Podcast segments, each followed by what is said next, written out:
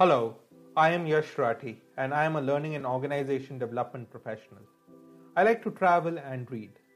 I have a couple of publications in the domain of human resources, marketing, and literature.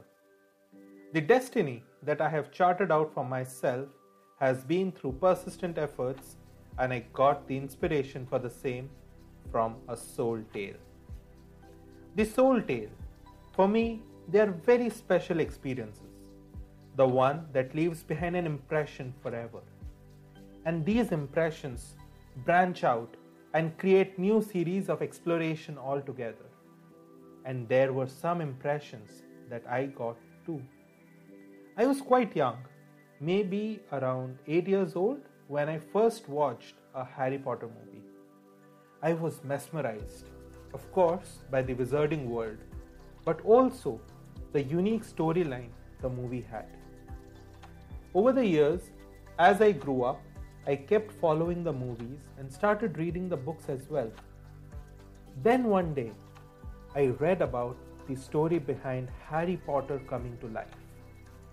The journey was not an easy one, and J.K. Rowling had to bear a lot of hardships before publishing the first ever Harry Potter book.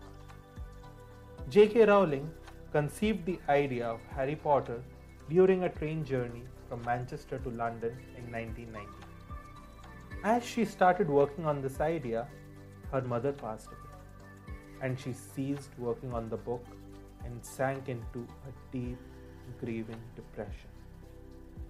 In the hopes of digging herself out of grief, she took a teaching job in Portugal for a year. Rowling wanted to get away from troubles and, more importantly, start working on her book again.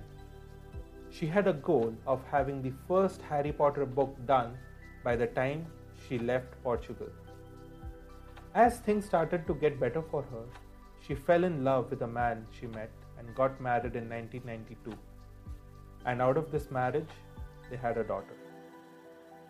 This twilight was short lived, and Rowling had to file for a divorce in 1993. She came back to nothing. She now had to raise her daughter alone with no job, no finished product, and yet two mouths to feed. Rowling had hit the rock bottom. It was more like a devil's snare, but she was patient and persistent. The foolproof way to get out of the devil's snare without harming yourself.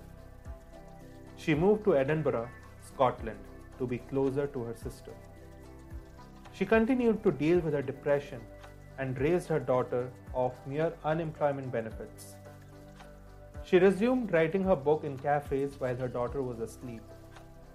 Despite numerous setbacks, Rowling finished the first three chapters of the book and sent the manuscript to a publisher, and they rejected it outrightly. This trend continued. Her mailbox was full of rejections, but she did not lose hope. After sending her manuscript to 12 different publishers and getting rejected by each one of them, Rowling began losing confidence in her book. Life appeared dark and gloomy, but she was just about to find a light. Lumos Maxima. The editor of Bloomsbury Publishing read the manuscript along with his eight year old daughter. The little one loved the opening chapters and wanted to read more. This convinced the editor to go ahead and publish the book, but only thousand copies. Eventually, J.K. Rowling's hard work paid off, and she became one of the best selling authors of all time. But all this didn't happen overnight. She worked hard on her talent when nobody noticed and kept strengthening herself despite all the odds. Looking back, the Harry Potter series had earned over $400 million in book sales, and the last movie alone earned $476 billion in ticket sales on the opening weekend. Rowling became the first female to be a billionaire author. So, if you have a dream or a passion, but still, if you keep getting rejected or run into failure, don't let that stop you.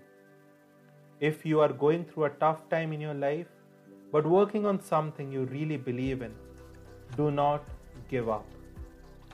If you do, you will never know what you could have been. As Albus Dumbledore from Harry Potter series once said, happiness could be found even in the darkest of times, if only one remembers to turn on the light. Always remember what James Allen quoted in his book, As a Man Thinketh.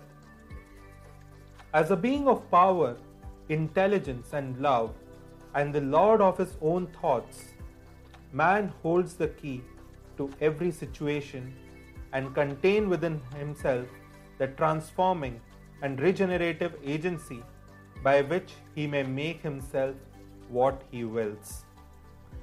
I have lived with this inspirational account, and it strives me to make way and move forward each time I hit a dead end. I hope this tale inspired you to go beyond the obstacles and get what you truly deserve, despite the things not being in your favor. Thank you for listening to today's podcast.